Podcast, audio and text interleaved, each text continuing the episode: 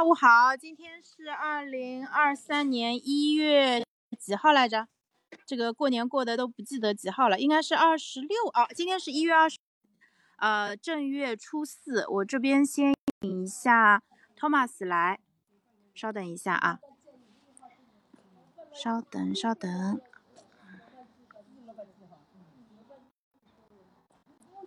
来看一下。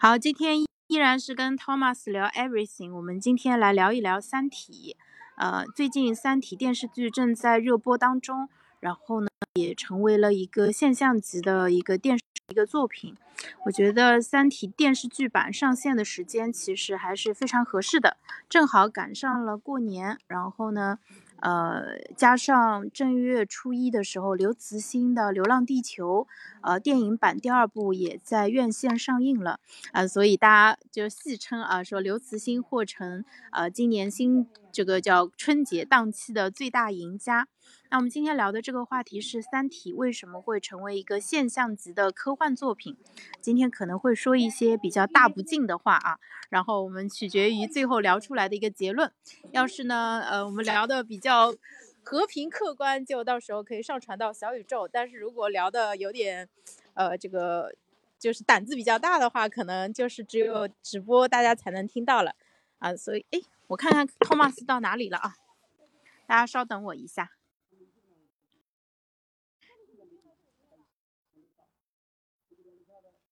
稍等啊，我这边稍微闭一下麦。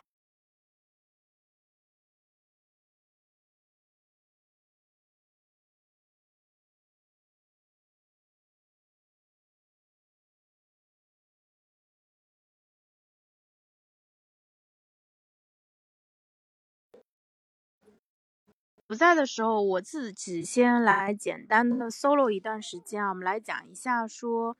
三 D》。这一部作品其实给我自己个人，呃，以及它为什么能够成为一个现象级的科幻作品。那我自己，呃，应该是就是科《三体》比较早的原著的一个读者，因为《三体》当时是，呃，不是一次性，就是把，呃，三部曲都直接出版的，所以最后一本。出版的时候，我当时应该是第一时间在线上购买了纸质书，并且熬夜看完了，啊，所以呢，然后在那以后过了十几年，啊，一直没有重看，所以我剧集的印象已经有点模糊了。的三体，也预判到。个也就是自己再做了一下功课，去找了《三体》原著小说，呃，再稍微看了一下，同时还看了一些啊，那个叫什么？我还看了呃，就是那个喜马上面有一个很好的一个节目，就是呃，就是对内容进行了一个比较详尽的一个呃。解说吧，这样子确保说重要的一个剧情转折，咱们这边都不会漏掉啊。所以呃，这是我自己对于看小说，呃和那个剧情的一个情况。然后 B 站的动画版上映以后呢，我这边也第呃也去看了第一集。然后电视剧版的话，我在季课上面其实看到大家一直有在讨论啊，不管是对剧情啊，或者是说对角色的选择啊之类的，呃，以及对一些重要的一些。呃，怎么说呢？关键剧情和关键人物，其实大家都有自己的一个讨论和分享。那今天讨论的这个话题其实挺有意思的，说哎，《三体》什么？我这边把 WiFi 断开一下啊。就是比较有意思的一个话题啊，就是说《三体》为什么会成为一个现象级的科幻作品？那首先当然是因为这个作品写的非常的好，呃，其次的话就是说。嗯，他在一定程度上就是呃承担起了中国科幻作品，呃钢鼎之作这样的一个角色吧。呃，就是其实呃像我这样的八五后生人，就是在我读中学的阶段的时候，就中国出现了非常出色的科幻杂志，我不知道大家有没有印象，叫《科幻世界》。然后《科幻世界》上面有大量就是呃翻译的科幻作品。呃，一一般是以中短篇为主，然后也有很多国内的科幻的作家，啊，在上面发表作品。然后就是给我留下比较深刻印象的，其实是有荷西，还有呃刘慈欣。然后那刘慈欣其实也写过很多短篇、中篇以及长篇的一个作品，嗯，比如说前几年以及今年呃正在热映的《流浪地球》，也就是他的作品，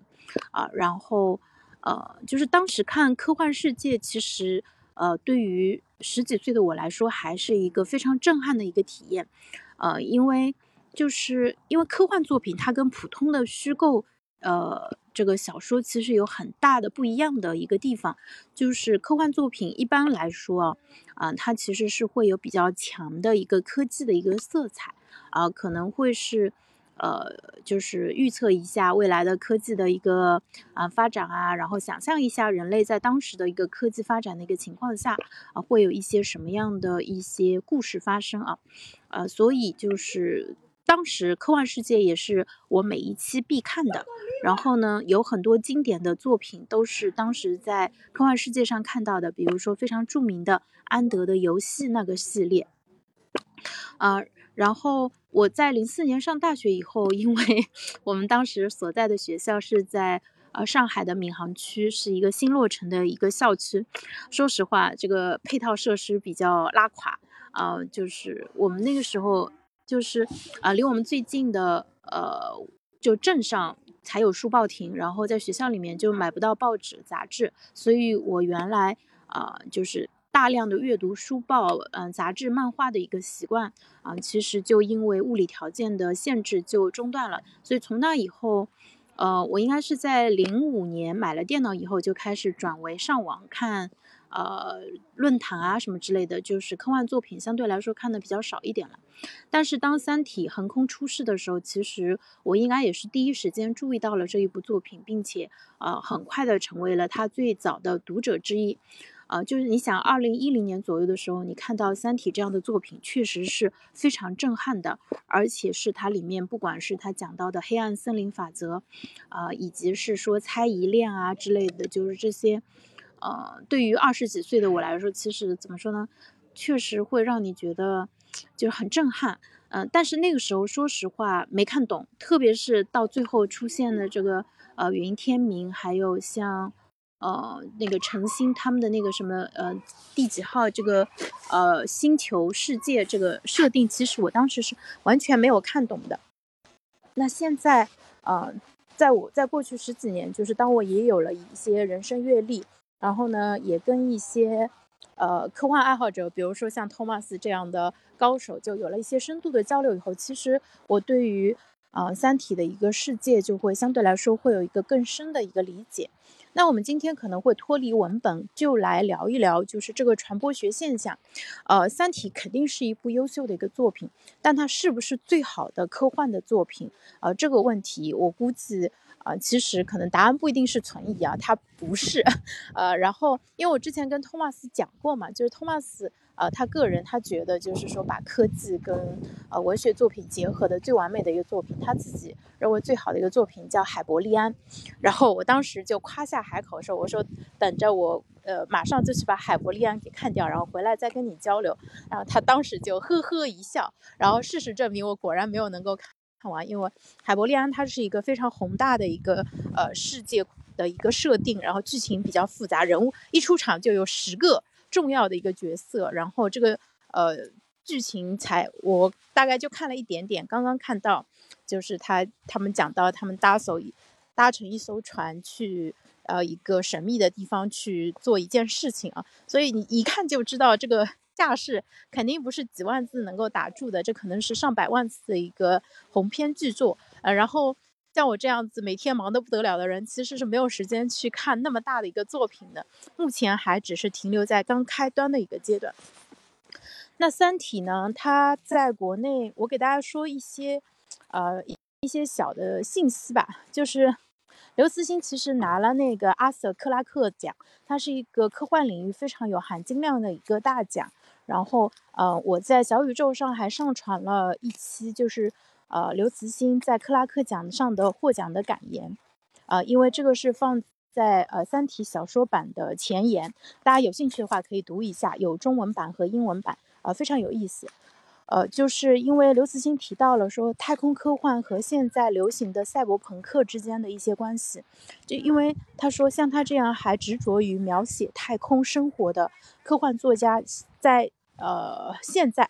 他发表演讲的时候是二零一九年，显得似乎已经有些老派了。就是说，不仅是大家沉迷于网络生活，甚至连科幻作家也开始花更多的时间去探索，呃，赛博朋克，就是网络空间里面，嗯，大家会发生一些什么样的一些事情啊？就是呃，仰望星空的人的数量反其实在变少。那这一点其实，嗯，我觉得是挺有意思的。但是后面我跟托马斯聊天的时候，我们当时就得出了一个很有趣的一个结论。我们说，呃，因为《三体》它呃里面描述的一个故事啊，会给人一个感觉，就是觉得好像说，如果人类。呃，这个坚守故土，对吧？重土难迁，然后呢，一直死守着太空系，啊，死守着地，呃，那个这个叫太阳系，就不肯向外太空探索呢，迟早有一天会真正的被锁死在太阳系里面，而且将来来一个万那个二向箔，对吧？把你们全部都打成二维，然后就是人类没有能够逃离这个嗯被毁灭的一个命运啊。所以看完这本书的人很难不去反思，或者很难不去被。刘慈欣设置的这个议题给牵引住，说，哎，我们到底是不是应该多花力气在探索外太空上？但是呢，从现在的技术来看，就是我们人类又是肉眼可见的，几乎是没有办法离开那个太阳系的，因为不管是我们现在航行的速度啊，啊，包括我们人类的寿命啊，以及这个反正呃，就现在的飞船技术啊等等，对不对？就是说你可能。走出太阳系都要花掉一个呃探测器，可能需要要几千甚至上万年的一个时间。那我们人类的寿命显然是无法支撑这一点的，对，嗯，然后嗯，后面我跟托马斯在聊的时候，提前给大家剧透一下，我们之前得出一个很有趣的一个结论，就是说，也许将来探索外太空这个业务事情，这个任务可能不一定是非得要由人类来完成，因为人很麻烦，对吧？他又要吃，又要喝。对吧？还要解决排泄问题，然后呢，呃，你还要给它氧气，没有氧气它就死翘翘，呃，然后，呃，那个它寿命又非常的有限，总之很麻烦。那也许让智人工智能，对吧？一个超强的一个人工智能，的它用它的金属的一个身体，然后去呃外太空，呃，也许是一个更好的一个选择。就它可以完美的规避没有氧气，对吧？这个呃，这吃饭问题啊等等的这些问题。对我，我现在很认同。我觉得让外，让 AI 去 探索外太空是可以的。反正我们做不到的事情，让别人做也不要紧，对吧？功成不必在我嘛。对，那那个跑题了。刚才说到，其实是那个从刘慈欣的那个克拉克奖说起。那他拿到了这一个大奖，那大奖本身就是一个非常强有力的一个说明，说明业界对他的这个作品是非常认可的。那同时呢，他拿着这个奖回来，其实就会引发新一波大家对这个作品的一个热捧。就好比说，嗯，在莫言拿诺贝尔奖之前，其实嗯，就是真正看过他作品的人数量是很少的。但是，一旦他拿了诺奖，那他的这个作品肯定销量会。这个不是翻番了，可能会翻十倍甚至上百倍，对不对？那呃，如果得奖的这个人不是 莫言，而是另外一个可能我们从来都没有听过的外国的一个文学家，呃，一个作者，那他的作品其实他的销量也会暴涨啊。所以对于出版社来说，呃，就是他们业界可能会去猜说下一个得诺贝尔奖的人会是谁。那这个其实也是有非常实际的经济上的一个意义的，因为呃。呃，就像一首诗说的，就是 从前什么无人问，对吧？但是你一旦出名了，对吧？就天，就是就天下知了啊。所以的话，就大奖对于他们来说非常非常的重要。然后刘慈欣其实他还非常受到呃，就是就是高层的一个喜喜欢。反正据说，嗯，有领导人是是非常喜欢刘慈欣这一个作品的啊，然后也是把它当成重点项目。这也是当初就是，呃，像游族当时是比较早的拿到了。呃，《三体》的一个版权，但是一直没有能够很快的去把这个作品，呃，给就是影视化，然后把它给推出来。一个原因应该是他们最初做的那个效果，就是其实不太尽如人意，呃，所以就是没有能够通过。所以这个呃，就是版影视改编的版权拿到以以后，其实过了很多年，一直到二零二一年的时候，啊，不对，二零二二年底的时候，呃，这个游族版的动画版才正式推出。而且动画版，嗯，好像口碑不是那么好，至少很多人表示说，哎，电视剧版出来以后，觉得动画版就不必再看了啊，呃，然后，呃，就是怎么说呢？对于 B 站跟游组来说，就是在，呃，就是在电视剧版之前，呃，提前把这个动画版放出来啊，嗯，其实怎么说呢？对于《三体》的身世来说，它是一个。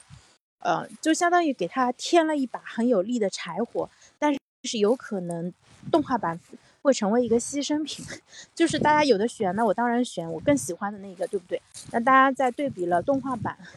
跟电视剧版以后，因为电视剧版比动画版相对出色一点，姑且这么说啊，可能是更出色一点，所以很多人选择了看电视剧版，那动画版可能就会变成被 PK 下去。的那本来它没有那么差，呃，现在就是好的被衬托的更好了，那差的被衬托的更差更差了，就以至于大家觉得说，嗯，那就可能会影响动画版的一个收视的一个情况啊。这一点其实是，呃，非常怎么说呢？这这一点其实是一个非常常见又是很好理解的一个现象。那这个时候我们就要问一个问题了，说，哎，为什么动画版？会选择在这个时间推出呢？他为什么愿意做这个甘为他人做嫁衣的一个事情呢？还是说他预判了，如果他是在电视剧版之后推出的话，他可能的口碑会更好、更更差，市场反响会更差，对吧？这个我们就不得而知了。但是我们可以把自己带入到这些决策者的一个身份当中，然后去呃复盘一下，说他们为什么会做这样一个决定啊？这一点其实还挺有意思的。反正我现在感受到的就是，因为电视剧版相比动画版可能就是制作更精精良一点，或者说在前期的时候更受大家欢迎一点，所以呢，现在动画版显然就是有点点扑街的味道了啊。但是，那动画版的出品方为什么非要选这个时间，大家一窝蜂的扎堆上呢？呃，我上一次有这样一个待遇的一个作品呢，是我不知道大家记不记得啊，《三生三世十里桃花》。当时是电视剧版和影视，就电影版差不多是呃一前一后上的。然后呢，还有一个叫《微微一笑很倾城》，呃，这个电视剧和电影版我记得好像也是差不多同时上的。那其他的那种剧版跟电影版一起上的这种，好像就暂时想不起来了。反正这个 还挺有意思的一个点吧。嗯，然后但是从对《三体》这个作品本身的江湖地位来说，这是一件极大的好事。本来它电视剧，对吧？开播的时候，呃，造一波势，然后播完了以后，这个热度消失了。但是这一次呢，电视剧开播的时候，就帮《三体》先拉了一波热度。你看，这个时候应该是在十二月份的时候，然后呢，一月份正式开播的时候，它已经提前预热了一个多月了啊。另外，同时因为 动画版的衬托，呃，显得这个电视剧版就更好了。所以呢，电视剧版的口碑拉好，那其实对于原作。又是一个很大的一个提升，然后后面可能还会有，呃，就不管是电视剧版想要，呃，去给自己去呃形成更好的一个传播和口碑，还是电视剧版，呃、还是动画版想要给自己拉口碑，反正随便哪个出品方想要给自己抬一下那个表现的话，他们都会去做一些 PR 的动作，就是公关宣传相关的一些工作。那这样子的话。就是不管他们做的怎么样，不管他们成功与否，不管这个作品好还是不好，大家都会觉得说《三体》真的是一部很牛、很了不起、很伟大的一个作品。呃，所以就是大家说刘慈欣是今年春节档的最佳赢家，这句话是说的一点都没有错的啊。就不管大家批评那个《流浪地球》也二也好，这个表扬他也好，原作是刘慈欣，对不对？然后不管大家对《三体》那个动画版、那个电视剧版评价如何，对吧？吹弹或者对比，或者说左右互搏，anyway。反正原作也是刘慈欣，所以这个作品的江湖地位其实已经牢牢的刻在了中国科幻的一个历史上。然后，像这样的大 IP，据说当年卖掉只卖了十万块钱啊，但是这个不要紧，因为后面还有很多的，其实还有很一些很多的版权可以重新再卖嘛。而且大刘本身的江湖地位在这里了，就是他，就当年的十万，对吧？带来了今天这样一个非常。就，呃，科幻这个教父级的一个地位，加上是说，呃，这个叫名誉，呃，然后还有，呃，就是他后面的作品，就是他的影视改编权，那肯定就不是这样的一个价格了。所以这一点的话，其实，呃，这个账怎么其实都是能算得过来的啊。然后我看一下今天托马斯是什么情况。他忘了，对他肯定忘了，所以呢，今天我这边就先聊到这里吧。等他有空的时候，到时候再约他过来啊。今天先到这里，谢谢阿喵、Tom 还有冰糖小辣椒，拜拜。